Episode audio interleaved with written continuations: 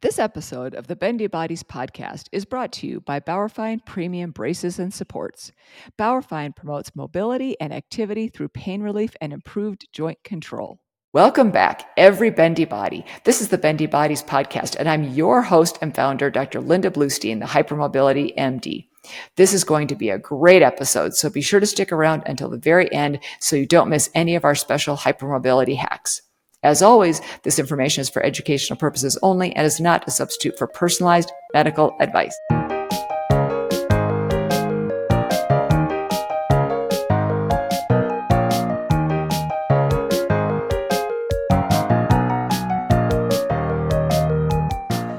Today, I am so excited to have Dr. Adam Hansen here with me, who describes himself as a craftsman, inventor, and tinkerer with a side hobby of thoracic surgery. He's found the perfect place to combine his interest in complex chest wall reconstruction, which has become his area of expertise. In his bio, he says, a patient introduced me to slipping rib syndrome several years ago and asked me to devise a way to fix his ribs. I agreed, and luckily we succeeded in eliminating his pain. Word travels quickly when you invent a solution to a debilitating problem, so I've had the honor of treating close to 1,000 slipping rib syndrome or SRS patients since. Many of these patients are challenged with Ehlers-Danlos syndrome and other skeletal hypermobility disorders. Out of necessity, I've become quite familiar with these complex problems and have made it my life's work to create durable solutions to help affected patients overcome the pain, organ dysfunction, and instability that affects them. It has been highly rewarding to watch people turn from a life of crippling disability to one of satisfaction and return to productivity. It has been obvious to me that my patients are like beautiful butterflies just waiting to emerge from their cocoons. Dr. Hansen, when I read that, I thought, wow, that is so incredible. That's so beautiful. And I just want to welcome you to Bendy Bodies, and I'm so thrilled to chat with you. Thank you. Thank you. It's uh, my pleasure to be here. Appreciate it. Oh, I'm so excited to dig right in to this very, very important topic. And so first we're going to get some background information covered, and then we'll dive into some specifics regarding surgery. So can you start off by describing slipping rib syndrome or SRS and other conditions that require complex chest wall reconstruction like 12th rib syndrome and rib tip syndrome? Yes. Yeah. So I think very simply, and I think of all of these disorders as essentially nerve compressions. And it's just basically two bones that are compressing a nerve in between. If you think about it in those terms, it makes everything very simple. Uh, you can also find, you know, the area where the pain is, uh, and basically just locate the intercostal space or the space between the ribs that's affected. And uh, it always affects certain dermatomes so it's very simple. If you just trace that source back, you can figure out why you're hurting in multiple places typically, because that's all essentially one or a couple of nerves that are affected. So uh, again, you boil this down into slipping rib syndrome and the floating rib disorders were probably the best differentiation between uh, this set of problems.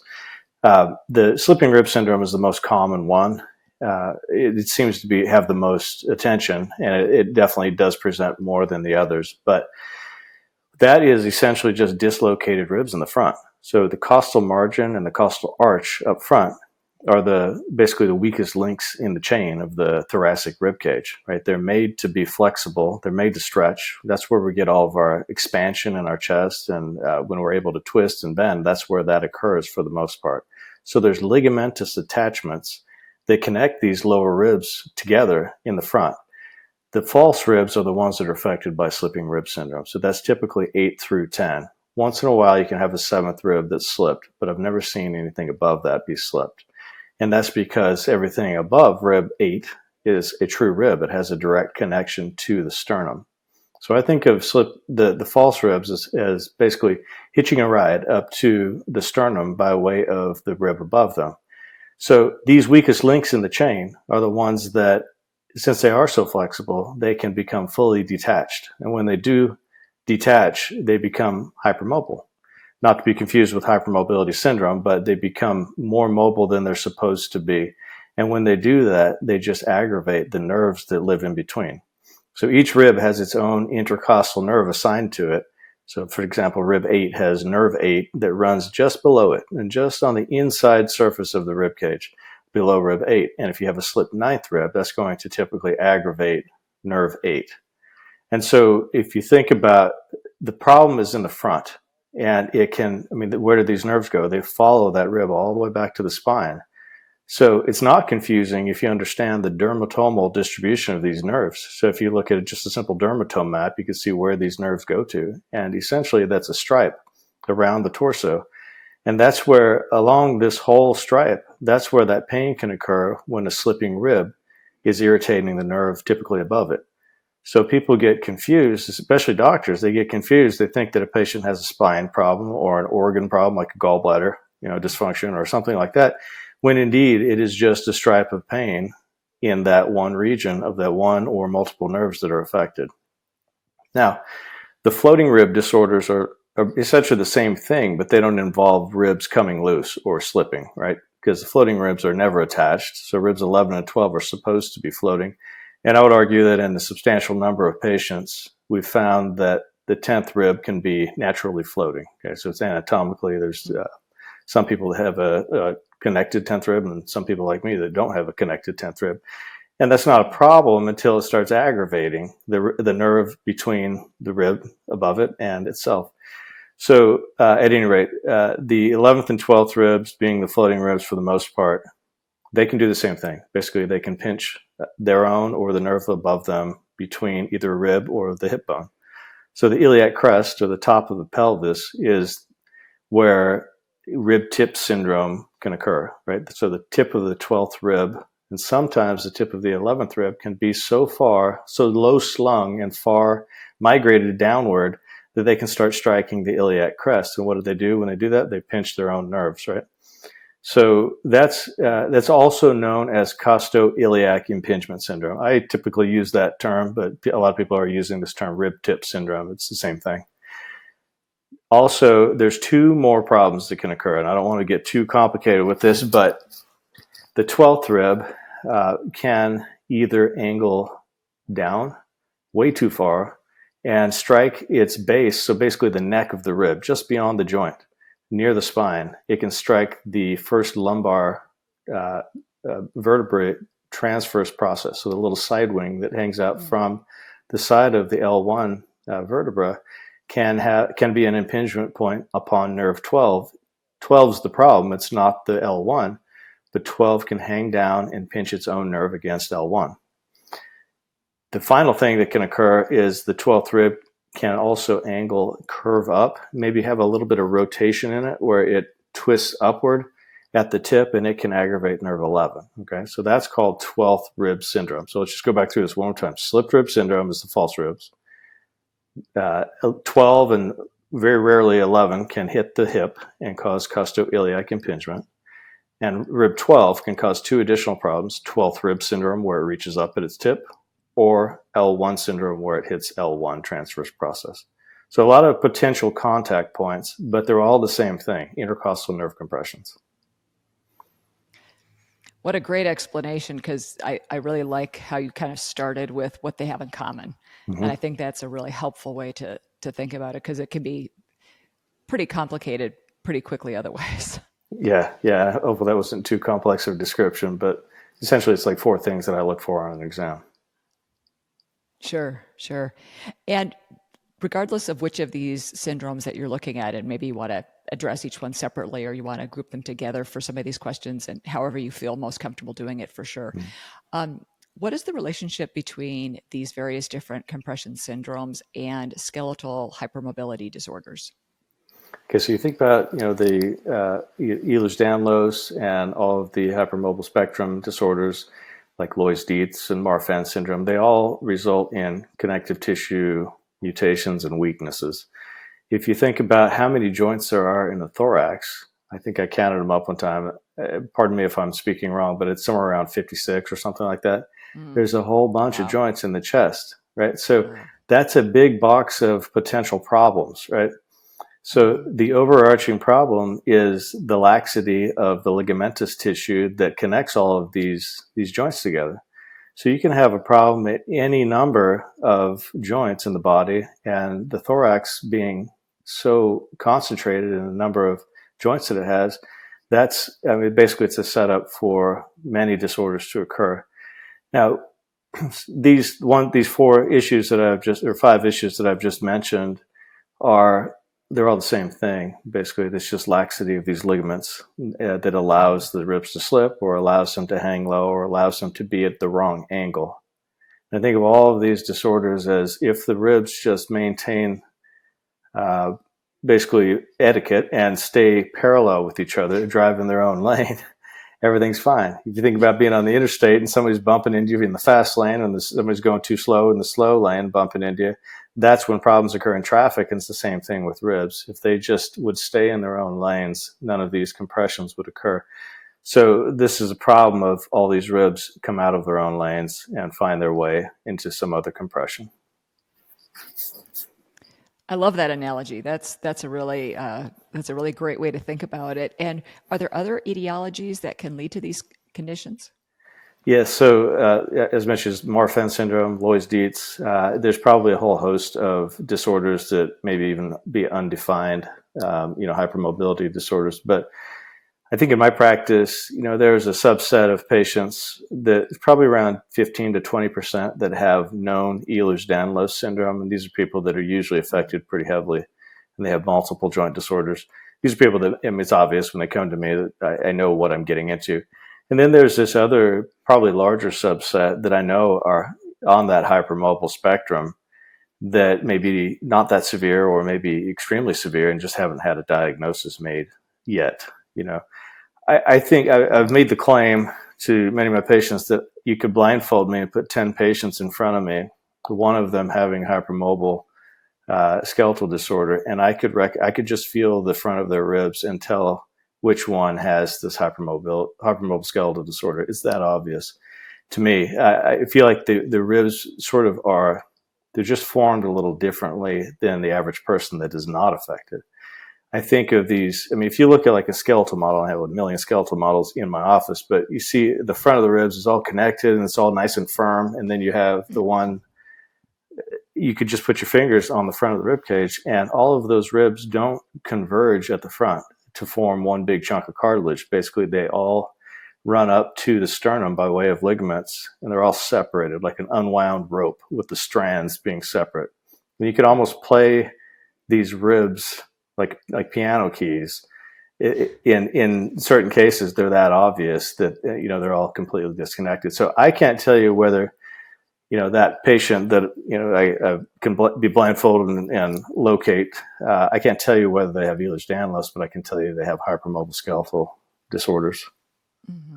So I think we're just scratching the surface, and thank God for you and the few others, very very few that really understand these disorders I think, you know, I only happened upon this stuff by accident when patients started coming to me and I had to, of necessity, learn about their disorders to be able to understand them.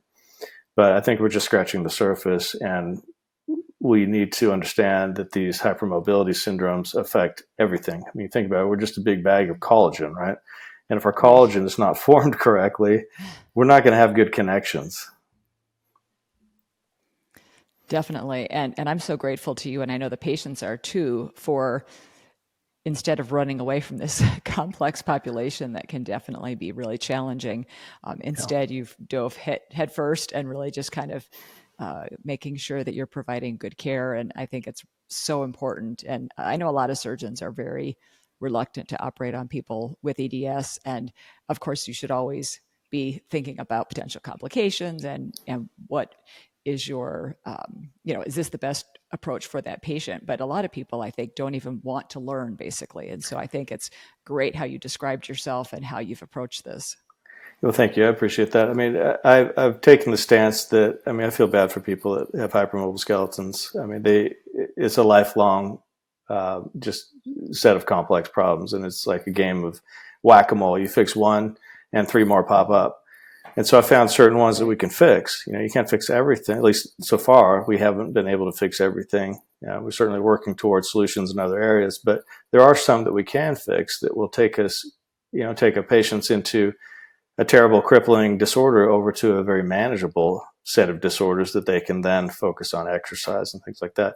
So I've taken the stance that if I see a patient that has, you know, is a very difficult challenge operatively to try to fix this, I want those patients to come to me because we've certainly made some mistakes along the way and, and you know, gotten ahead of the learning curve at this point. And I would like to be the one to take care of the bad ones.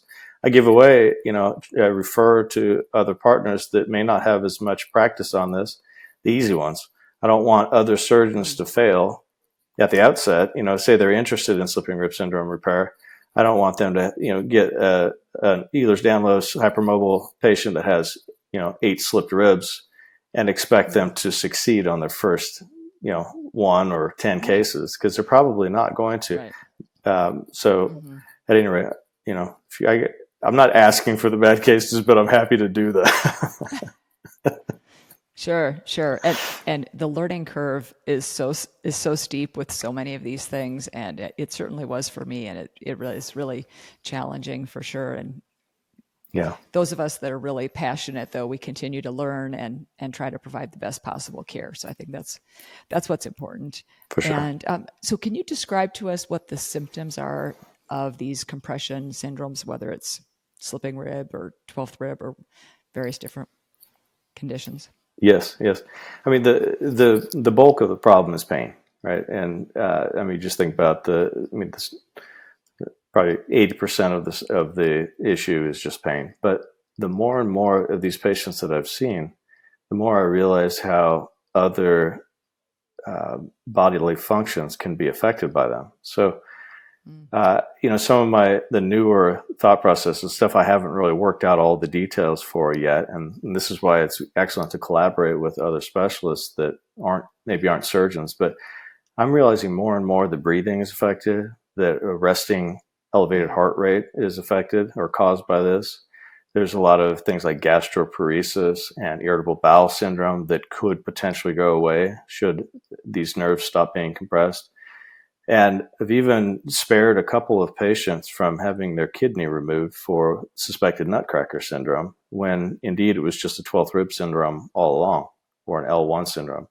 So these these issues are very notorious for masquerading as other, you know, probably even more complicated problems. Uh, we've done a little bit of collaboration with a surgeon that uh, is expert in abdominal vascular compression syndromes I think that some people really do have those, and some people have symptoms that look like an AVCS and may just be a slipped rib. So I think the, you know, we have to take, uh, realize that we don't know very much about this yet, but realize that, you know, one thing can affect another. Um, I'm convinced that the intercostal nerves, as they run back toward the spinal cord, pass through junctions in the autonomic nervous system, you know, that's mm-hmm. along, you know, just lateral, just out to the side of the spine. And I think they pass through these intersections and I think they send haywire signals or crosstalk or, you know, short circuit signals into the autonomic nervous system, which can then do numerous, you know, cause numerous problems like gut function, you know, gut dysfunction and and this resting tachycardia that I've been seeing a lot of, or POTS, you know, uh, postural orthostatic tachycardia syndrome. I think a lot of these either are caused by these slipped ribs, or at least the slipped ribs can contribute to them.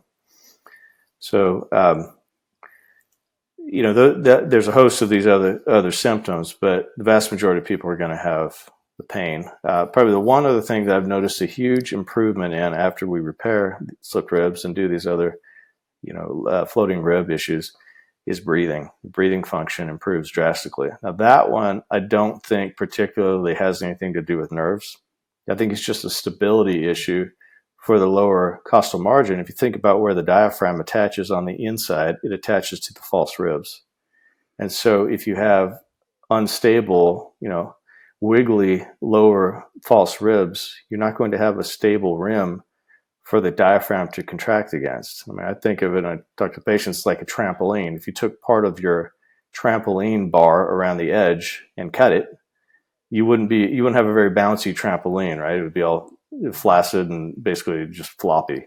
And I think the diaphragm is the same way that if it has a nice stable ring of rib cage to pull against, then you can uh, have an effective contraction and draw air in. So even with a single slipped rib, we've noticed a big, big deficit in breathing. And after you stabilize that rib, we've gotten a huge increase in breathing function, which is, you know, it, I had no idea we were doing this until patients started coming back and saying, "Hey, you know, I'm breathing a lot better." And so I had to go back and sort of reverse engineer this and figure out. I think that's what the issue is there. Interesting. And is the pain usually pretty well localized? And do people also feel things like clicking or, you know, uh, that displacement that can occur, the subluxation and dislocation? Yeah, thank you for bringing that up. I neglected that. I, I would say not the majority of patients have a clicking. It's probably a minority of patients. Um, you think of that being the classic presentation of clicking or popping rib in the front and you think of pain in the front being the classic presentation, but it has never ceased to amaze me that a lot of patients don't even have pain in the front. They don't have pain where the actual issue is. Mm. So the nerve compression is happening in the front, in between the sort of the upward hooks of these ribs as they're curving upward toward the sternum. That's where they, the actual problem is happening, but it may not manifest there. The pain may manifest, uh, I would say probably most commonly just under the tip of the scapula. That's probably the most common site for people to have the pain. So it wraps around to the back. So it's all it's like paravertebral pain, a little bit off to the side. People don't generally notice it right in the midline of the spine, but they notice it about two inches over. That's the most common site of the pain. People may not realize that they have pain along that whole stripe around their torso. But if you start basically just pushing, you know, just lightly touching in that intercostal space, you'll note that, um, you know, they can have pain anywhere along that stripe. It doesn't have to be the whole way. So that is, you know, probably the one of the more the, the diagnostic challenges is to figure out this dermatome because you may have pain at you know two or three sites along the way in that dermatome and not around the whole way. And is the pain more often uh, unilateral or bilateral? So it just depends on where the slipped ribs are. So there are a lot of unilateral slip rib patients, and there's a lot of bilateral slip rib patients. Probably the vast majority have some element on both sides. But I mean, there's a lot of different etiologies why people can have this. It's not just hypermobile patients. So let's say someone falls off their four wheeler and you know breaks or dislocates their rib in the front. They're probably just going to have a unilateral pain. Um, it's also interesting. You can have the exact same anatomy on both sides. You can have you know one or two slipped ribs on on both sides, and only one side will hurt. Um, I think of it as like you know one dog one dog is barking louder than the other small dog that's still barking, but you can't hear him. Um, oftentimes, once we fix the bad side, the patient will know, oh yeah, I've been hurting all along on this other side, and now it's just kind of uh, manifesting itself. Uh, I think a lot of patients though that have bi, you know bilateral slipped ribs also, especially the hypermobile patients, may have an element of scoliosis or you know some kind of spine disorder.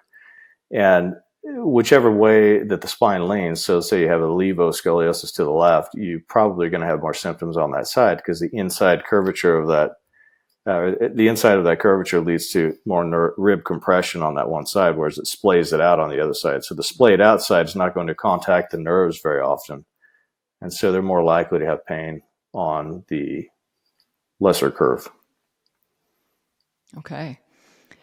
And what are some emerging areas of discovery related to slipping rib syndrome? And are there areas of the chest wall that are affected in the same way? Um, I know we've already kind of talked about what some of those syndromes are called, but um, what are some of the emerging areas of discovery? Well, yeah, we have mostly covered uh, some of the, this topic already, but um, I think probably the more undefined stuff is the the posterior uh, joints. So the the costovertebral joints. We haven't worked out any solutions for those issues yet. Uh, I, that seems to be a big area. A lot of people call this rib head syndrome. Um, mm. We don't really have any great solutions for that yet. I think it would require some pretty intense collaboration between a neurosurgeon or spine surgeon and a thoracic surgeon to be able to figure out a solution there. I did have a, uh, a sort of a an idea in mind that we worked out on a model in the operating room, and we were about ready to pull the trigger and start doing it. But I, I just I I backed out of that one because I thought it could create more problems, you know, at these nerve roots than than what we solved. So uh, that one still is sort of pending. So that would that's a big one I'd like to solve. There is one uh, more recent discovery that I've made in patients that also have slipped ribs, and it's not always in a patient that has slipped ribs, but it usually is, and that is uh, a an issue that we've kind of dubbed a bridging cartilage fracture. It's not really a fracture it's still the same thing. It's just a separation of an interchondral joint. But this occurs typically between ribs five and six. It can occur between four and five and six and seven. But there are these, what they call secondary interchondral joints, where you have these up and down support little, I think of like a little two by four being nailed between two beams to give additional support in the front of the chest. Typically, these are located in the inframammary fold, so right where an underwire would hit on, on a woman's bra or right under the pec muscle in a man. And these are prone to separation and they cause intense pain. Feels a lot of patients tell me it feels like an ice pick is being stabbed right under their pec or right under the breast constantly. And that can radiate out through the armpit or the axilla all the way up to the upper scapula. So this is a, this is a new discovery that we've made. And this one is very simple. I don't have to rebuild it. I just go and I just excise that little piece of cartilage that's up front in between those ribs that's compressing that nerve. And as long as the ribs are nice and stable, otherwise, that's the it's a very simple solution. So this bridging cartilage separation thing is kind of one that I've been excited about recently because it's a huge payoff for a very small operation. And does everyone have that bridging cartilage, or is that an anatomic variant? It's a variant, yes. So I would say men typically have them more than women, uh, and uh, uh, one a, a, you know the same patient may have them on the right and not have them on the left. It's just it's just a little variation. Just you know, and it's not always they're not consistent between rib spaces, but they're typically the, probably the most commonly found between ribs five and six. Um, and just because you have them, I mean that that's an it's a normal structure that you want, right? It's just additional support in the front of the ribs. So just the mere presence of them is not a problem. It's when they become separated what I usually see on a CT scan is they become calcified. Like if you don't have hardly any calcium in the front of your rib cage in the cartilage, and then you have this one heavy focally calcified area at that joint, it's a red flag to me that that has been separated and the body's trying to heal it. So it's basically it's the same thing as a slipped rib syndrome. It's just not slipped. It's just you know it's a separated joint. Mm-hmm. Okay. Well, let's talk about the evaluation of someone with a possible chest wall problem. You have a great video on the physical exam, and we'll have a link to that in the show notes. Um, that was a really highly informative uh, video on YouTube that you have. What else can you tell us about the physical exam, imaging, etc.? Yeah, I think, I mean, so we're, most of us physicians that are, or providers that are interested in this are kind of guilty of just doing, you know, follow the leader. And so we all look at these few old papers that have been published on slipping rib syndrome. And we're all sort of prone to doing the hooking maneuver. It's sort of the one diagnostic maneuver that maneuver that anyone is aware of. I don't even use that typically. Once in a while I will, but I mean that's just a really forceful grab of the lower rib cage and pull upward. And it's not detailed at all. It's not a detailed assessment. Basically, just tells if they have pain in the front. So I, there's really not a lot of point to that. But what I do is I just start, I put the patient in what's called lateral decubitus position. I just put them on their side. I have them bend their knees so that they can make their whole torso nice and soft and basically try to keep the muscle spasms out and um, just, just get to where I can feel the ribs individually. And I start low. I start at the spine at rib 12 and I work my way. I feel the very lowest rib it's very important to really work on that 12th rib because a lot of people have these little short 12th ribs, or some even don't have a 12th rib. So you have to be very aware of where your starting point is because your count is always going to be based on the lowest rib. It's really hard to count the ribs from top down. I, I, don't think I could even do that unless you you know emaciated and you don't have any, any body fat. But at any rate, you start at rib 12, and I'm assessing for an L1 syndrome, a rib tip or 12th rib syndrome and a rib tip syndrome, all of those things I can elicit from ribs 11 and 12. And I just work my, just use my fingers to just walk up and make sure I'm on each rib and I assess which ones are hurting. And so as you, as you find ribs, you know, 10 and then nine and eight, I'm working my way out to the front, out to the costal arch along the costal margin. And it's very easy to feel a separation point at the tip of the ninth and tenth ribs. They it almost feels kind of soggy as you basically just lightly push these ribs in. You can feel that rib give way. It's not attached like it's supposed to be. And typically the patient will hurt at that point. Now, if they don't and they still have a slipped rib, I always walk my fingers back through that intercostal space all the way back to the spine and see if they're hurting anywhere along that dermatome, you know, like we've, we've discussed before. And it's very easy to figure out, for the most part, you know, which, which rib is at fault and which, which rib is the problem. Now, if they don't have, if they have a slipped rib, a slipped 10th rib, for example, and there's zero pain there, it's probably a floating 10th rib, one that they were born with. And especially if they have them on both sides, they're probably naturally floating 10th ribs. It's not a problem unless it's a problem, right? So if it is a problem, I don't care whether they were floating at birth or whether it's separated later on in life. If, if it hurts, it's still, you know, a candidate for treatment. So then I just keep walking my way up and then to assess this bridging cartilage separation, I'll have the patient lie on their back and I just basically palpate right up underneath, right where the underwire hits, and just find that space. And that's usually right a little bit middle or medial of the nipple, so it's a little bit more toward the center. And that, you know, if they have excruciating pain in that site, that makes me think that that's probably an issue. I didn't used to get any imaging. Okay, I've I've had this learning curve myself, and I was I may be a little proud at the beginning, thinking I could diagnose this stuff all just on physical exam. And then I found a few that maybe I, I, I found a person that had no 12th ribs. And so uh, I had left a 10th rib untreated because I counted wrong. And a few other issues like that, that it is, is very useful to have a CT. And I pulled the CT up in in the office, in the clinic, in the room with the patient, and I look at the scan, I look at the patient, and I'm correlating these findings. I don't treat the CT by itself, uh, of course, but it helps me to know where my starting point is, know what their 12th rib looks like, for example, and get my bearings. and then the bridging cartilage thing, you know, I, I really need to see that on the CT uh, before I will, you know, uh, offer a patient surgery for that one because it is very, uh, very difficult to diagnose just with physical exam alone. Now, just with remarks to the CT, I make all my patients or request that they all get a CT of the chest and abdomen. And the reason for, and I, don't need contrast for that. The reason for that is because a chest CT usually does not include the entire thorax. So the entire rib cage is not visible on a chest CT. And you have to have the abdomen to be able to get down to the lower floating ribs, especially in a hypermobile patient where the ribs are very low slung and hanging down you know, well into their abdomen, even all, all the way down to their pelvis in some cases. And I look at the view, it's called a coronal view, where basically it's like straight on. We're looking at, and I can, I can just move back and forth through that patient and see, I believe I can see most slipped ribs now. Uh, there's a, there's a separation that you can see in the front.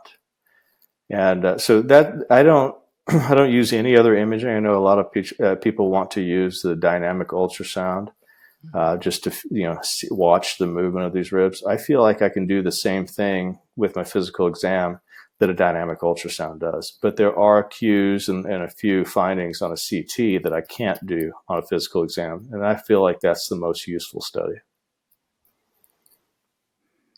And as you were talking about the 12th rib and the, doing the abdominal CT, it was occurring to me I have a lot of patients with pelvic pain. Do you think that sometimes pelvic pain can even be related? Absolutely. This is this is one of you know maybe I didn't mention on your previous question of emerging disorders, but um, I think a lot of the patients with 12th rib syndrome or rib tip syndrome, especially ones that affect the 12th nerve, right? So the 12th intercostal nerve. If you look at it on a dermatome map, it goes quite low in the front. So you think you know, our ribs are angled from back high in the back to very low in the front, especially hypermobile patients. They're almost vertical. And so this 12th intercostal nerve may very well end up in a place in the front that is well down into the groin. And there's a lot of patients, especially with L1 syndrome, where the 12th nerve is being compressed, that have actual groin pain. I had a gentleman last week that said that it hurt in his testicles. And, you know, that I saw him the day after surgery, and that was already gone once I, once I took out his 12th rib. So this is a very common thing, and it's commonly mistaken as you know either ovarian pain or testicular pain, or commonly can be also mistaken as like a labral tear in a hip. So a lot of patients have already gone mm. through hip surgery for a labral repair, and it made no difference in their pain. When all the while it was just a pesky twelfth rib that was hitting the hip, causing that same pain. And lately, I've been re- referred quite a few patients from our urologists as well that they have people that they think have kidney stones, and they get the contra- uh, non-contrast CT scan, and there's zero kidney stones, and it hurts exactly where the kidney is, and they're confounded. They don't know.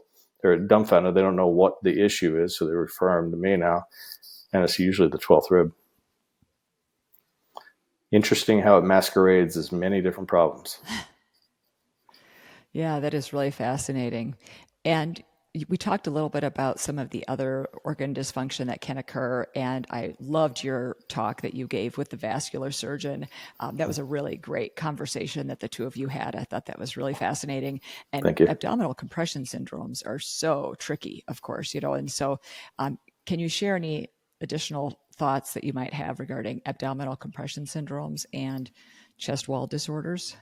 Yes. So, being is that a lot of times they have the same subset of symptoms, it stands to reason to me to fix. Let's say you have obvious slip ribs or an obvious anatomical deformity or problem that I feel like you have, you know, one of these uh, these issues that we have just discussed with the ribs, and you have findings on a CT that suggest MALS or Nutcracker syndrome or or one of these, you know, uh, uh, what is it, the May Thurner uh, or SMA syndrome, mm-hmm. it seems easiest to me to fix the ribs first because it's much less invasive than doing a large abdominal operation, you know, rerouting the intestines or, or putting a you know vascular graft in or going as far as taking out a kidney. But those are pretty large operations. I mean, I trained in general surgery and did some vascular surgery, and I know what goes into those operations. And it's a big deal when if you can just do a very superficial repair on a rib that may very well be the same, you know, ca- causing the same pain. Even if you do have findings, imaging findings that suggest an, an abdominal uh, compression syndrome, you probably should do the ribs first. Uh, and just because it's not as big a deal. And worst case scenario, we don't solve the problem, then you attack the abdominal compression syndrome.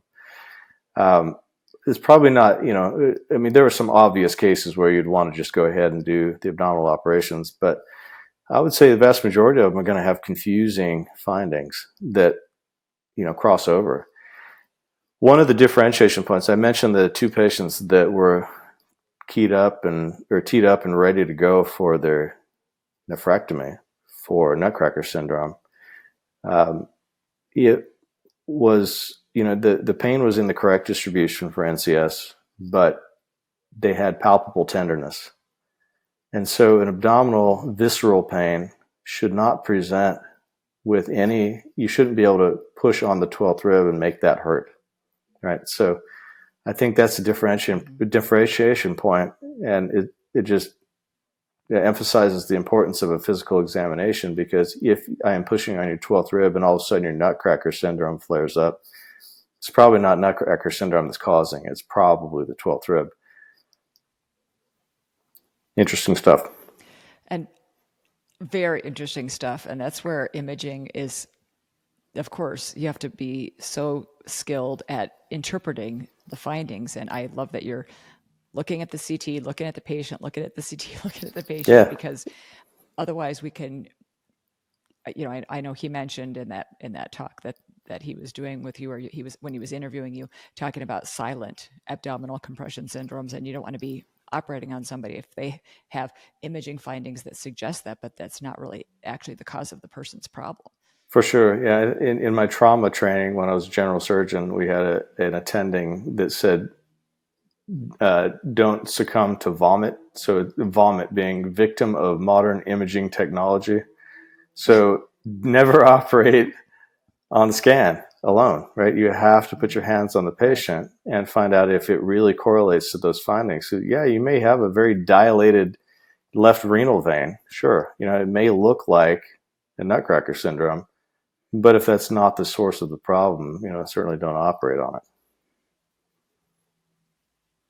Yeah, it definitely. And, and surgical selection is obviously a huge part of your your job, and a, a, any good surgeon is going to be very um, methodical about that. And we'll definitely get into that a little bit more in in just a few minutes. Um, but I first wanted to just talk about if there are self help strategies that people can use. This was I got quite a few questions about this. You know, is there are there taping things that people can do, exercises, etc. We know that there's a lot of muscles that act on and also affect movement of the ribs. Are there anything like that people can do to help avoid surgery? I guess basically.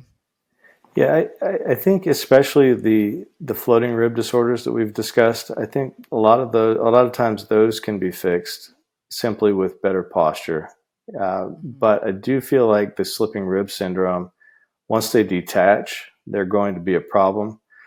So it, it, in my mind, is how often is a slipping rib compressing the nerve, right? So if you're leaning forward, you're going to be closing that space and compressing the nerve. So if you're spending 98% of your day in a very good upright, good posture, you're probably going to have very few episodes of when that's going to hurt. And so if you do have, let's say you don't want surgery or you're not a candidate for surgery and you want to try to get the best management strategy and still have slipping ribs, um, I think that there are a couple of exercises that can, with little effort, help you to stand up straighter all the time Of course, you're not. I mean, I'm talking to my patients constantly incessantly, telling blue in the face, like, like you got to have better posture. You you can't just think about your posture the whole day, right? I mean, there's a billion different things that run through your mind all day, and you you forget like two minutes later as soon as you you know focus on your posture. But I I did a little experiment with myself. I'm by no means a gym rat or anything like that, but uh, I did, I did planks, just planks, and I didn't do any other exercises for like two weeks and I found that my usual slouchy posture in the office when I sit down on the you know a little stool in my in my clinic or even in the operating room, I found that I was standing straighter without even thinking about it. And I actually have a 12th rib syndrome, a real mild one that hurts me sometimes, especially after a long operative day. And when I was doing these planks for a couple of weeks, that did not occur. I had zero pain. So there are some mild cases of this that can be helped with just simple exercise and keeping your posture good. So there's there's three exercises. I mentioned the planks. Superman exercises. You know, people can look this up, but basically, it doesn't take any equipment. You just lay on your floor and fly like Superman taking off in the sky. If you work on those in planks and nothing else, you'll probably improve a lot of this pain, especially if you have a floating rib disorder. Um, and then the other thing, I, you know, if you have, if you do go to a gym or even if you have bands, you know, elastic bands, you can do seated rows. And I'm not talking rows like a rowing machine. I'm talking sitting up straight. I'm doing this, and that'll help roll your shoulders back and keep that posture nice and open. Like this? Yes. Okay. So if you're in, so those in, yeah, yeah. So it helps with your trapezius. It helps with your rhomboids. It helps with a lot of those upper back muscles. And if you're rolling your shoulders back and keeping them there all the time, you're going to be of you know, without even trying, you're going to be opening those intercostal spaces in the front and avoiding the pinching of these nerves. Things that I don't like are crunches, twisting, you know, oblique exercises. Those are going to be twanging. These ribs are going to be twanging every time you do one of these repetitions. And so I, I tell my patients to avoid that and just specifically overcorrect your posture, overcorrect your strength on your back, because if you have even if you have just an average front and a strong back, you're going to be standing upright. So now you, that's not going to fix a slipped rib. It's not going to grow back together or heal itself. I've never seen one heal itself. But if you have less time where that nerve is compressed, you're going to be in less pain. Yeah, that makes a lot of sense. And what about, is there any kind of taping strategies that people can do?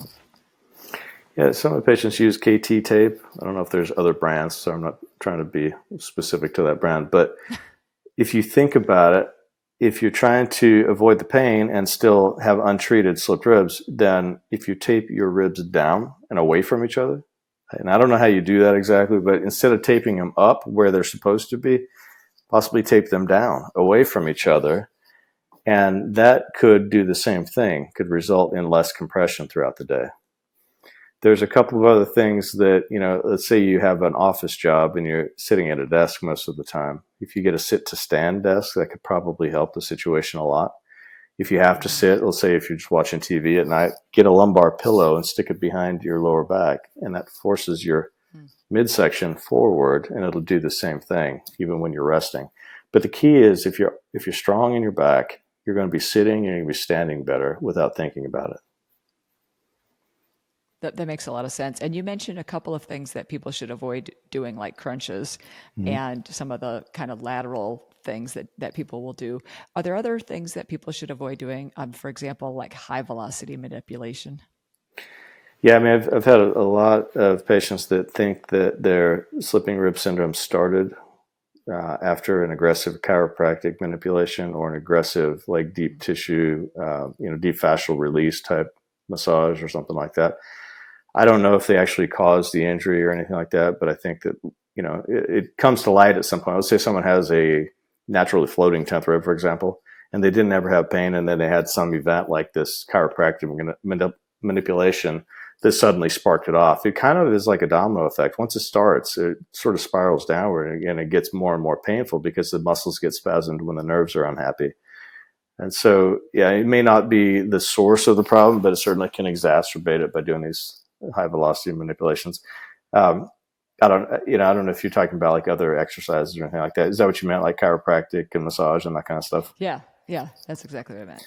Yeah, so I, I just don't think that you're going. I mean, like, I believe in chiropractic. I mean, I, I love it. When I went to chiropractor a few times, and I felt great afterward. But I don't think it's a solution. It's not a permanent solution. All they're doing is they're going to, let's say you have a subluxed tenth rib. Say this is the tenth rib, and it's subluxed under rib nine and then they manipulate and get get your rib back out of its sublux locked in position. Sure, that's going to help for a few minutes, but it's going to go back. And so it's not fixing the problem, but it might make you temporarily feel better. I'm not opposed to it by any means, but uh, I just don't think it solves the problem. Okay, makes sense.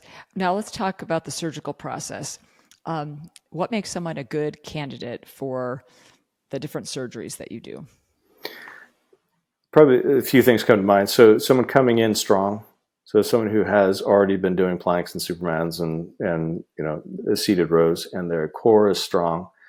Uh, they seem to have a much better outcome very quickly, or much more quickly, because now they can sort of hold their posture up. I mean, as you're healing from my reconstruction, we can talk about what the reconstruction entails later. But as you're healing, I want them to be open, spread out. That's what we're trying to accomplish is the ribs to be in a neutral space. So if you're all hunched over and you got bad posture and you're trying to heal like this, sitting in your, you know, your La-Z-Boy chair, it's not going to be a very good recovery. It's going to hurt all the time and it probably will heal with the ribs compressed together more than, than it should. So those coming in strong do have a better outcome. I would say those who, or if people are considering surgery and they are already like a good number of patients are already on a, good, a number of pain medications. If they're already on narcotics, opioids, um, reducing preoperatively the amount or you know trying to get off of them at least for a while before surgery makes the postoperative recovery so much nicer. It's very difficult to manage someone's pain after we add insult to injury. If they're already on a high dose of opioids, it becomes very difficult and they're not going to have any pain relief even with you know the stuff that I can legitimately prescribe to them postoperatively. Um, there's one more thing I was thinking of. Uh, oh, just having realistic expectations. I mean, especially if we have a case where there's multiple joints involved, and there's it might be a project that takes us a year or so to get everything better. You know, not everybody is got. You know, we can't throw a hail mary on everybody and fix it all in one shot some people have very complicated situations that are going to require a few different operations, and we might might need to split it up into a reasonable session, you know, reasonable amount of repair, and just knowing that they're not going to be all the way better until we've got both sides fully addressed. Um, and, and just knowing that this is a fairly complex orthopedic operation. And if you, I mean, if you had your hip replaced, you wouldn't expect to be better in, you know, three weeks you would expect that it might take a full year to get the results. So I think people that have reasonable expectations and patience are going to mentally do a lot better as they heal. and some that may not have you know reasonable expectations that think that this is instantaneously going to get better probably would be disappointed after the surgery for a while. Yeah, and and besides um, the things that you've already mentioned, uh, I often talk to my patients about their nutrition and things like that before surgery. And I definitely, same thing, prehab, you know, getting yourself as strong mm-hmm. as possible. No matter what the surgery is, you're going to have a better result if you go in as, as strong as you possibly can be. Um, besides those factors, is there anything else that you recommend people do in order to prepare for these surgeries?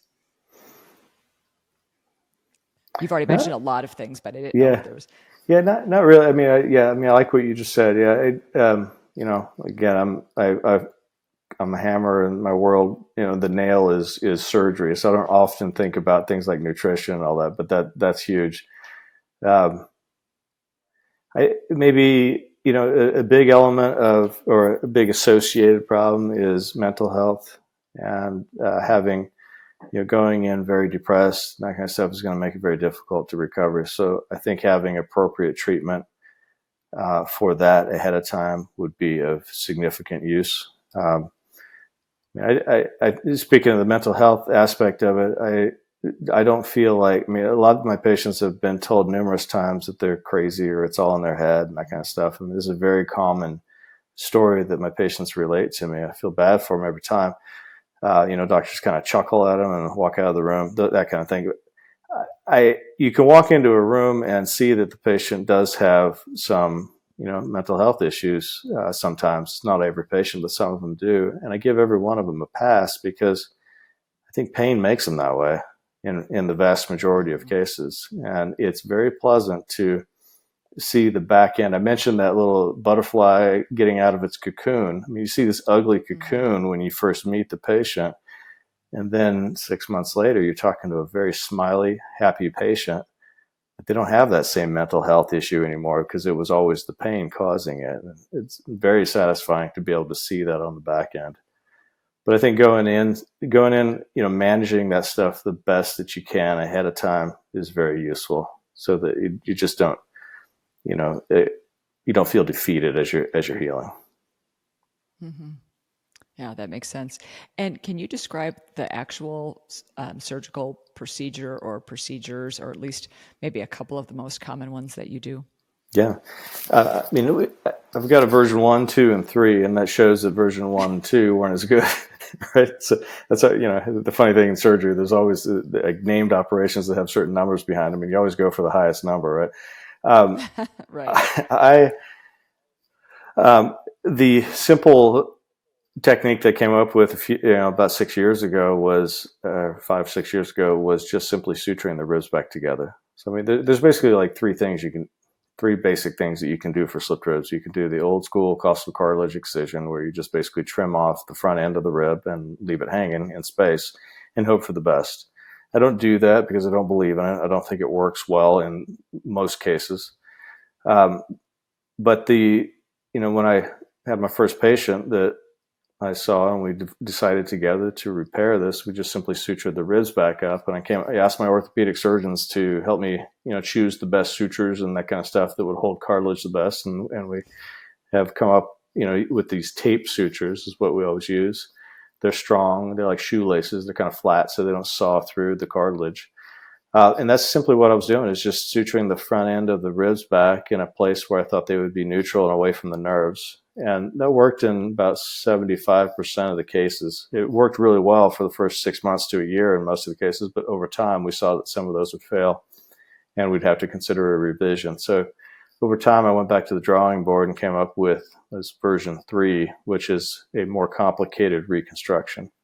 I'll tell you, I've come up with like maybe four or five basic tenets of things we need to accomplish to achieve a successful slipping rib repair. Okay. And so the first is that I don't feel like the ribs want to be at their attached position. I think the body mechanics have pulled them downward for a. A reason. And if we force them to be, you know, in a place that they don't want to be, I think that's when they're going to try to get loose again and and start to slip again. So I have found that neutral ribs spacing is a key factor. So I let them be where they want to be, but I make them stay there. Okay. So step one on this reconstruction is to, you know, as I mentioned, these ribs kind of hook upward as they go toward the middle, toward the sternum. Those hooks are where that nerve compression is occurring. So I have changed my thought process. I didn't used to think that you needed to remove any of that, the rib or the cartilage. And now I do feel like taking off those hooks is necessary because it decompresses the nerve where it's be, being, you know, compressed. So I just excise a very limited, you know, conservative amount of that front end of the cartilage to get that nerve decompressed. And then I use that cartilage as a little spacer to place between the ribs mm. so that they can stay apart from each other. So this being the little piece of cartilage we removed, we can keep the ribs at an appropriate position away from each other by placing that cartilage in there. Now, some people that are very um, they, they get these nuances. They say, well, isn't that going to pinch the nerve itself by having that cartilage where that nerve is? And the answer is no, because they place it outside of the muscle. So the intercostal muscle that lies between the ribs is a pillow if I place these little cartilage pieces out front of them, the nerve is on the back inside of the rib, and that intercostal muscle functions as a pillow. So I suture all that together with that same tape suture, and then I lay across a plate that's a dissolvable plate that acts like a cast on a broken leg, right? So it lays across everything that I just rebuilt. But, you know, unlike a cast that you would have to remove after a few months of bone healing, I don't have to remove this dissolvable plate because it's biodegradable and eventually will go away. So once it's gone, it's already served its function. So the plate in itself, in my mind, is not the end. You know, the, it's not the end result. It's a means to an end that gets us there, holds that repair steady while the person heals. And then once you know they've established scar tissue between those grafts and the ribs, everything is very solid. Um, I've had opportunity four times to be back in one of those sites and have observed the reconstruction, and it has healed very, very strongly. And the last tenet is flexibility, and the scar tissue almost functions like ligaments because it's a little stretchy. So once that plate's gone and the healing has occurred, it's a little flexible, which is ideal. You don't want it to be rock solid like a bone up front. You want it to be flexible yet sturdy. Can you explain why the I know people are calling it the Hansen 3.0 uh, technique is uh, the preferred technique, and why the 1.0 and 2.0 are not. Basically. Yeah. Yeah, I mean, this has been a learning process. You know, I, I, thought that version one was, you know, the greatest thing to hit Earth uh, when I uh, first came up with it. When I started seeing the results, they were great at first, but over time, some of them weren't great. And so, I think being introspective and realizing that maybe hadn't we, you know, hadn't achieved perfection with that technique and go back to the drawing board and finding solutions to the new problems or the the failure points that we observed. Uh, that so that led me to version two, which uh, it just a subtle difference in how I sutured the ribs up to try to avoid the nerve, but I felt like that was a problem uh, over time as well, and and did not solve all the issues. So with version three, uh, I would I was probably the most careful with that one and the most interested in long term follow up compared to my earlier versions, and that's because you know I didn't want to have you know more failures. Um, so been very um, obsessive about following my patients out to two and three years, you know, for every patient, and we wow. and we, you know, I'm not just looking to see if we needed to do uh, another revision but I'm also looking at quality of life over the long term. And so we use a quality of life measurement tool. It's a real basic one, but it gives me a, a snapshot at each of the time points that I've been following my patients both before surgery and then multiple time points afterward to see how they're doing and see what improvement they've made. So to date, we've only had one person fail the 3.0, or what I, uh, by the way, I call that the costal margin reconstruction technique. Okay, that sutured uh, slipped rib repair, you can probably lump one and two together in that. So I don't even do suture, you know, the sutured repairs anymore. I don't do version one or version two because they just weren't as good as I wanted. So version three, which is my go-to operation now, I use it for essentially everyone. Um, that has had excellent follow up. Okay, so excellent results over the long term. And I've got three year data on a good number of patients. And so it's out to the point where the plate is no longer there. So we're not relying on the plate strength anymore. It's relying on the scar tissue and the cartilage that's you know essentially formed at that reconstruction site. So we're finding that the results are far superior to the sutured repair techniques. And comparing to costal cartilage excision, you know, you can look at the results in the literature. The results of this costal margin reconstruction are far superior to that. Um, since I don't do that operation, I can't do a head-to-head comparison to show, you know, for sure, you know, uh, make this strong claim that it, you know vastly exceeds this the quality of a costal cartilage excision. But uh, just seeing the papers that are out there with about a 25 to 35 percent failure rate on that operation, we're not having that with this new reconstruction. So um, let's call it the costal margin reconstruction technique. We can throw away the numbers if we'd like, because it's like the only one that we, yeah, really uh, the only one I want to use anymore because it solves all the problems. Um, I feel a little bit bad because I taught my earlier techniques to a lot of surgeons and they're currently still using them, but I, am on a mission to you know, teach everybody what we've learned with this newer one and, and hopefully get some others that are able to do that technique around the world so you know everybody can have it. Now, let me just state one thing: I'm not married to any of my techniques. So if someone comes up with something that I feel like works better, I will use it. And I'm introspective enough to know that I'm not perfect. This repair is not perfect, but it's pretty darn good, and it's showing really good results. We've only had one real complete failure of this operation, and unfortunately, the plate broke uh, early on within a first the first month on one patient, so we had to go back in and fix it. Uh, you know, several months later, I've had a couple that I've gone back in because I found that a few of these little rib tips that we had excised had grown back with a little bit of kind of pokey, a little bony tip of these ribs. So kind of like a lizard tail, they regenerated the tip of their rib in three cases, and so I had to go back in and take those little tips back out. And those are the cases that I got to observe the work and see what kind of a you know strength that this repair had, and it was actually very useful to go back in and see that. So, in essence, 3.0 is it is I feel like it is a it's good for all comers because some of my patients have had up to like 12 operations before they came to me and it's excellent it works well for that it works well for first timers. It works well for people with three slipped ribs on each side, and it works well for a very simple case of one slipped rib. So I can't find a reason not to use it. Um, I've wanted to go back and use my little sutured easy chip shot repair at times, but it's like having an iPhone 15 or whatever the number they have out and going back to an iPhone 6. It's like you can't do it. Mm-hmm.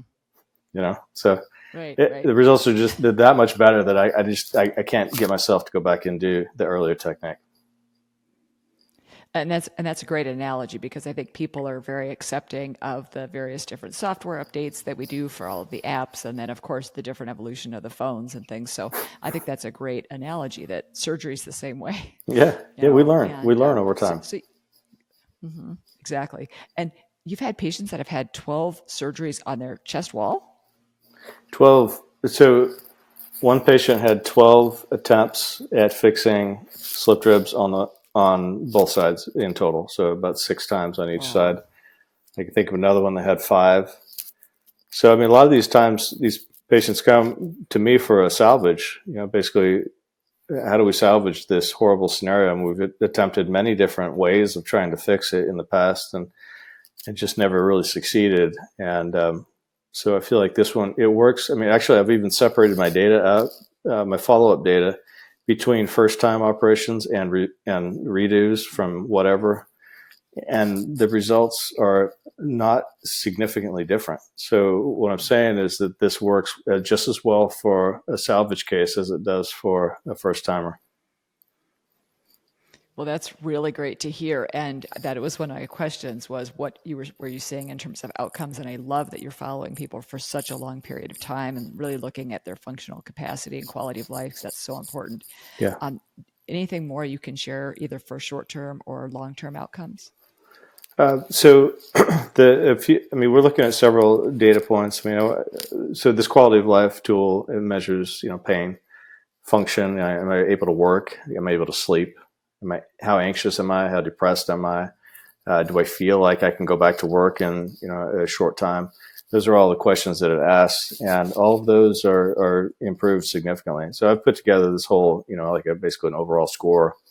I give it a percentage um, I don't want to steal my own thunder because this hasn't been published yet, but um, we, on the average, a patient coming to me sitting in my clinic office discussing, you know, whether they want slip rib surgery, has a quality of life of 38% by my calculation, and that's pretty bad.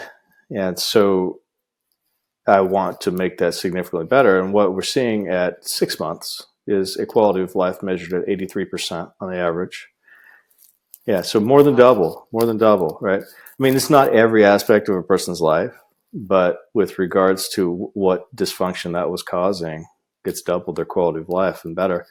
And then the numbers out to one year and two years continue to climb. You, know, you get your biggest jump in the first six months, but we're up around 90% at a year, 92 at two years. I mean, it's, it's showing pretty significant outcomes. And that said, I've only had one complete failure of this at this point out of 320 or 330 of them or something at this point. Uh, so it not only doesn't fail, but it succeeds in making someone have a better life. Uh, there's another couple of issues that I've, I've been anecdotally watching, and that's the resting tachycardia and the gut function. Those things in patients who describe them preoperatively seem to get better, although I have not measured it yet. But that's a focus of hopefully an upcoming study.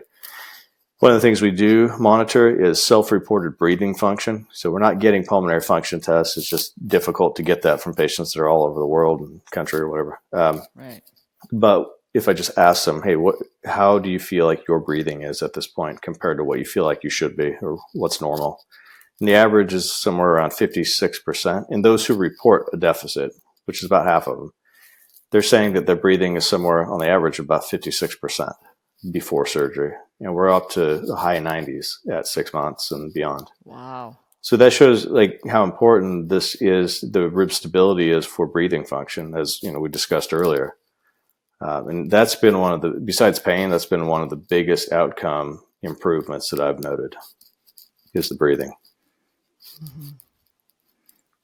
That's really remarkable. And are there potential complications? I mean, surgery, you can always get complications, of course, with any surgery. And I, I really appreciate your uh, being so transparent about the evolution of, of these procedures because I think it's really important for people to understand how this works. you know, yeah. This is a normal part of the process. And um, but are there potential complications that that people should be aware of?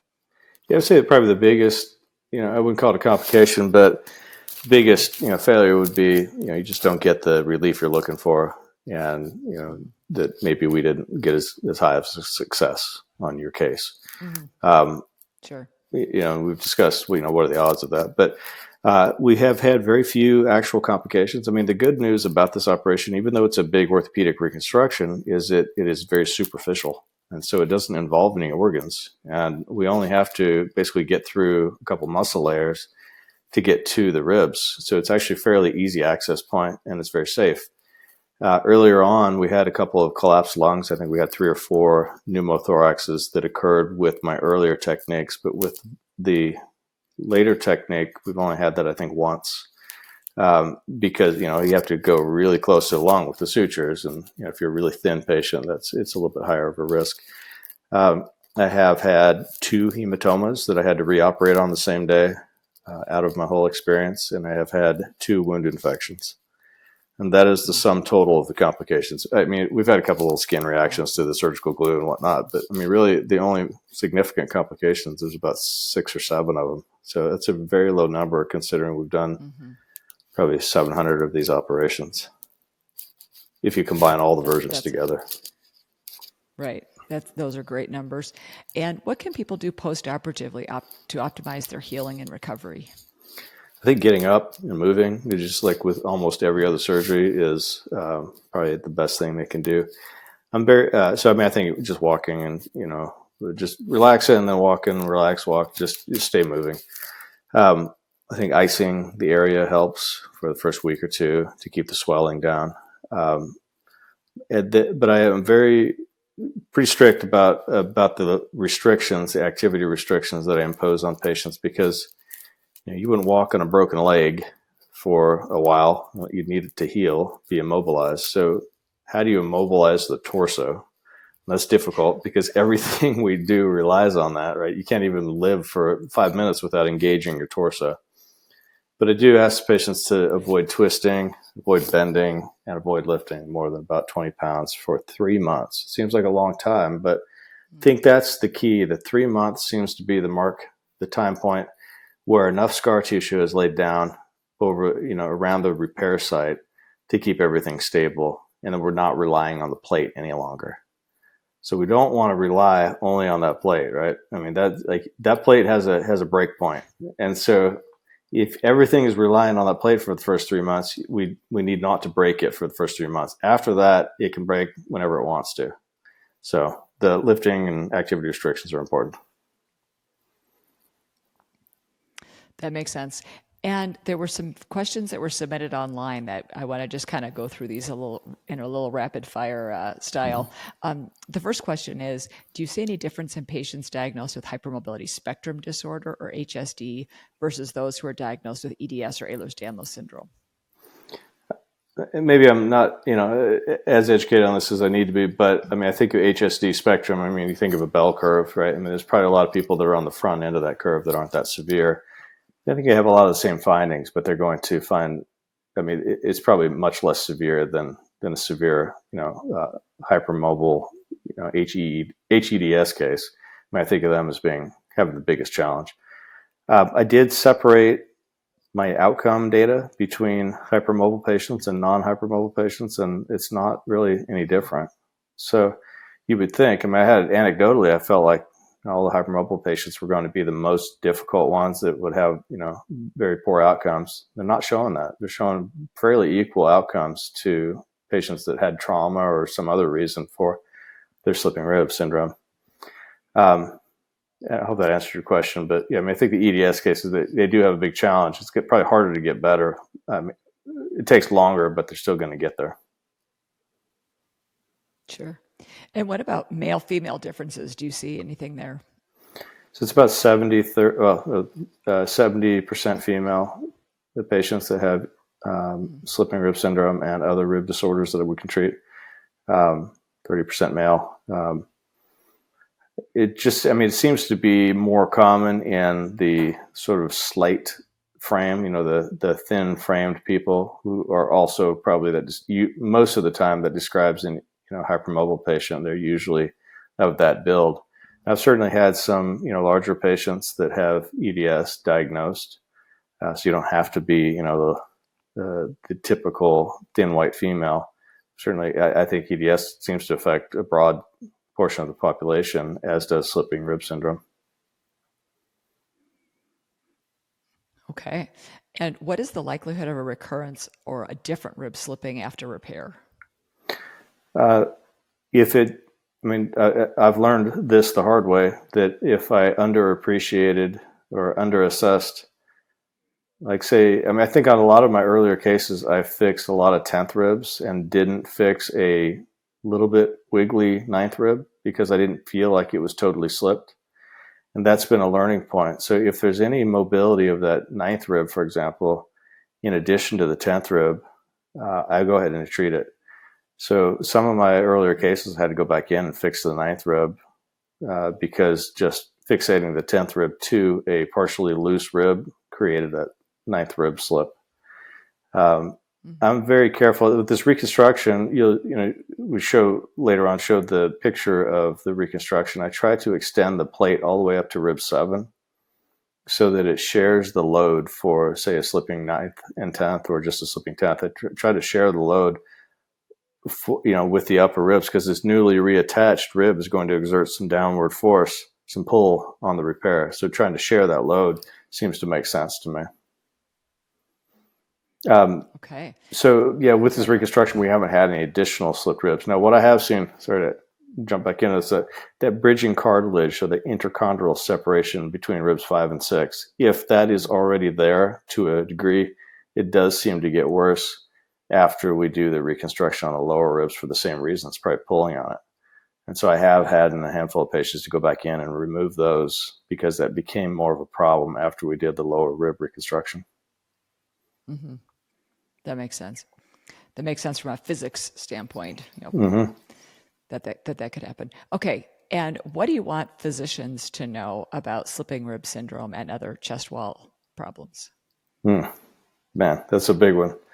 Um, let me everything. Yeah. Now, um, this is a, it's a common uh, scenario to have a surgeon. I mean, probably at least once or twice a week, I have a surgeon from somewhere in the world or in the country to call me or email me and say, "Hey, how do I, you know? Oh, I have this patient that needs to get fixed with slip ribs. Can you tell me how to do this?" And I'm like, "It's not just you know a five minute conversation. I mean, you really." There's a lot to this. You know, you want to be successful, um, and you know, there's there's some learning that needs to happen with this. I think just being aware of it and realizing that it's real and it's not, you know, some false disorder that, you know, some of them think that it doesn't exist. I mean, I have numerous patients say that mm-hmm. they saw a surgeon and said, you know, what are you talking about? Ribs don't slip. Um, if they actually could see, come into the operating room with me and see what these ribs are doing, it becomes quite obvious to anybody, you know, just by seeing it. Uh, that's all it takes. It's very obvious. Uh, so I've made the off- offer to numerous surgeons that are interested in this and they feel like you know are capable of doing these cases uh, to just come out with spend two days with me and see four or five new patients in clinic and some follow-ups and see what goes into the diagnosis and then the next day we'll do four cases and they can just look over my shoulder and watch so we've had several surgeons from around the world come over and do that and, and a few more are set up to do that um, I think that's you know I think I could do that in two days. I can get someone who already knows how to fix like broken ribs and stuff like that. If they already know that, they're going to be completely fine. They can come out and I can tell them everything I know in about two days. But I think if you're trying to get this figured out in less time than that, it's going to be very difficult to get it up and running successfully. So yeah, that, that makes a lot of sense, and that's that's incredible that you are uh, t- teaching so many other surgeons how to address these problems. So that's an incredible thing that you're doing for the community. Well, I mean, it makes sense. I mean, if I if I had this, and you know, I wouldn't want to have to go to like Australia for it. You know, I mean, I'd want to be treated locally, and so you know, we have built a network of surgeons around the world. We've got some in Scandinavia and some Australia and England, and you know, uh, we haven't gotten Canada figured out yet. We're trying. Um, and then several places in the U.S., I feel like there are people that know how to do this now. So it's been nice because now these patients, you know, let's just send you to the closest person to you that knows how to do this. Mm-hmm. Okay. And last of these rapid fire questions what correlation, if any, have you observed between cervical instability and slipping ribs? It seems to be present, and I don't know, it's probably at least five to ten percent of the patients have that on their diagnosis list. And they, I mean, there's like mm-hmm you know five or six diagnoses that we see commonly. And they're all the you know difficult ones like POTS and you know MCAS and all this other stuff. Uh, but craniocervical instability is common. I mean, you just think about it. I mean, the same problem exists in all of these joints, right? This is not isolated to the lower ribs. The same problem happens everywhere. It just the only reason I'm focused on these slipping ribs and the and the these functional lower rib disorders is because I can fix them, right? So if there were fixes to all these other issues, you know, certainly we could offer like a whole thoracic or a whole skeletal rebuild to patients that are very unstable. You know, I mean, I think about it like all day long, like this is a problem, you know, this hypermobile skeletal disorders. It's a problem that a person's born with and is going to carry their whole life. And you can't change the genetics of it, at least at this point in time but we can change some of the phenotypic or the out, outward manifestations of a few of these problems. And I think that's where the money's at is that let's fix what we can as we're working toward further solutions. But there are some very fixable problems at this point that can make a huge difference and help the patient deal with the overall you know, full body manifestations of this hypermobility syndrome. So, yeah, back to your original question. Yeah, craniocervical instability same problem. We, I, I, I, don't know what they do about it. I'm, I'm no spine surgeon, but I don't know if that's fixable. And, and we did, I don't remember the number, but I think it might be 78 was a conversation with a neurosurgeon, Dr. Paolo Bolognese, who uh, we, we discussed cervical instability, Chiari malformation, mm-hmm. um, Eagle syndrome, a lot of these different conditions. And, and uh, you're absolutely right. This is what I observe in my patients. Some are, are hypermobile and they, but they're able to build enough muscle that they um, don't have much joint instability. And other people, their connective tissue is clearly just falling apart and they're unstable all over the place. You know, they have uh, just incredible difficulties with um, trying to build any stability, and you do feel like you're playing whack a mole a lot of the time. It's really challenging. Yeah, for sure. I mean, I, I think there's probably a few key areas in this in the skeleton. Let's say someone's you know got these problems everywhere. There's a few key areas that can really get you that springboard into a, being able to exercise and make your muscles better. Right? If your core is totally floppy and like like a bobblehead because none of your ribs are attached to each other in you know the lower ribs we can fix that and get you a lot more rigid and you know, structurally sound, then you can then you can work on that other stuff with the muscles to try to maintain the more minor problems, you know, keep them down to a dull roar. Sure. Okay, and uh, I want to jump into our last uh, question before we talk about uh, where where people can find you online, and that is hypermobility hacks. Um, I like to end every episode with having the guest share one of their favorite hypermobility hacks. Well, I think I already shared it. The only thing I'm so like I said, I'm not that smart, so I just I'm very simple with what uh, what I think about. But uh, all day long, the only hack or the best hack is the planks and supermans. And if you if you focus on one thing, you know, in your overall care, let it be those uh, those two exercises because that will make the biggest difference. You know, compared to anything else I know um, I wouldn't chase down a bunch of intercostal nerve blocks and prolotherapy and you know nerve ablations and all that stuff. I would chase down the strength. You know, that's that's the biggest payoff. Okay, great. That makes sense. And uh, where can people find you online?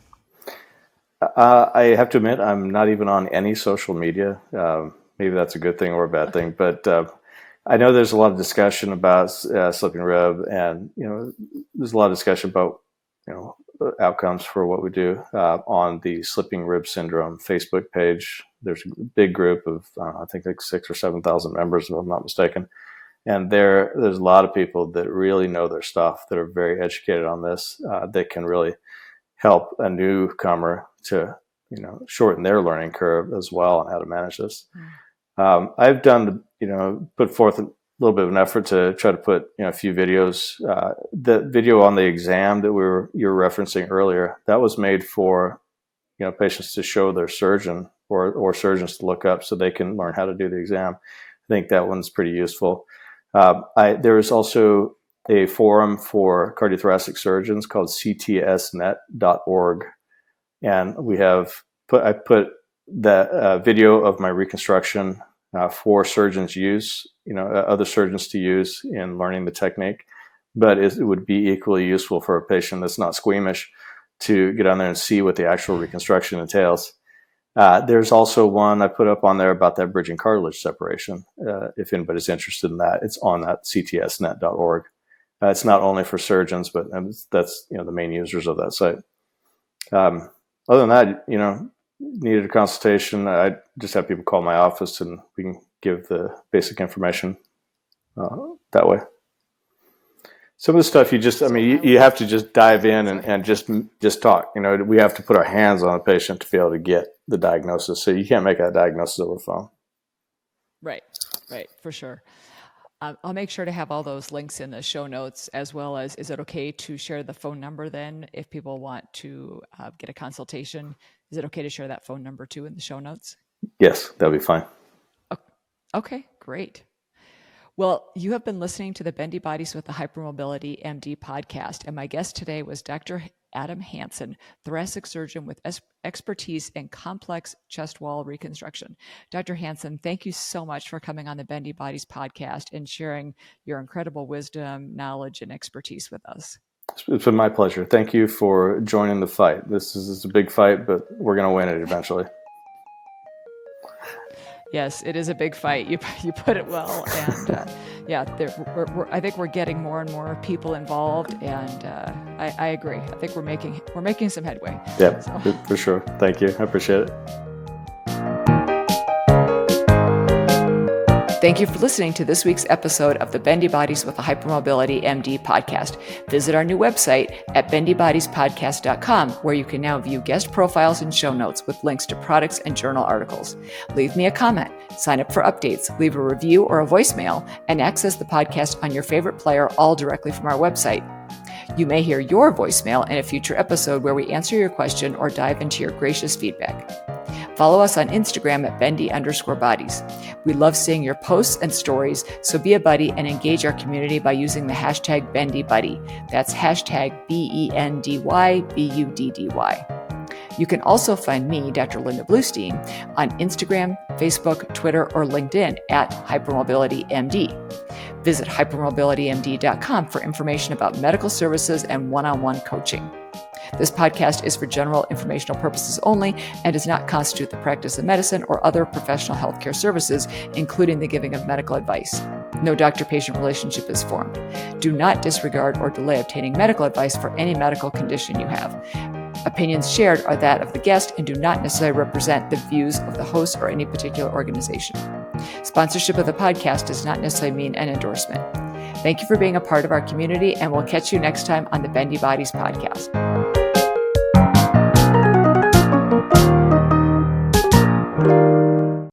This episode of the Bendy Bodies podcast was brought to you by Bauerfeind Premium Braces and Supports, designed to provide joint stability and pain relief.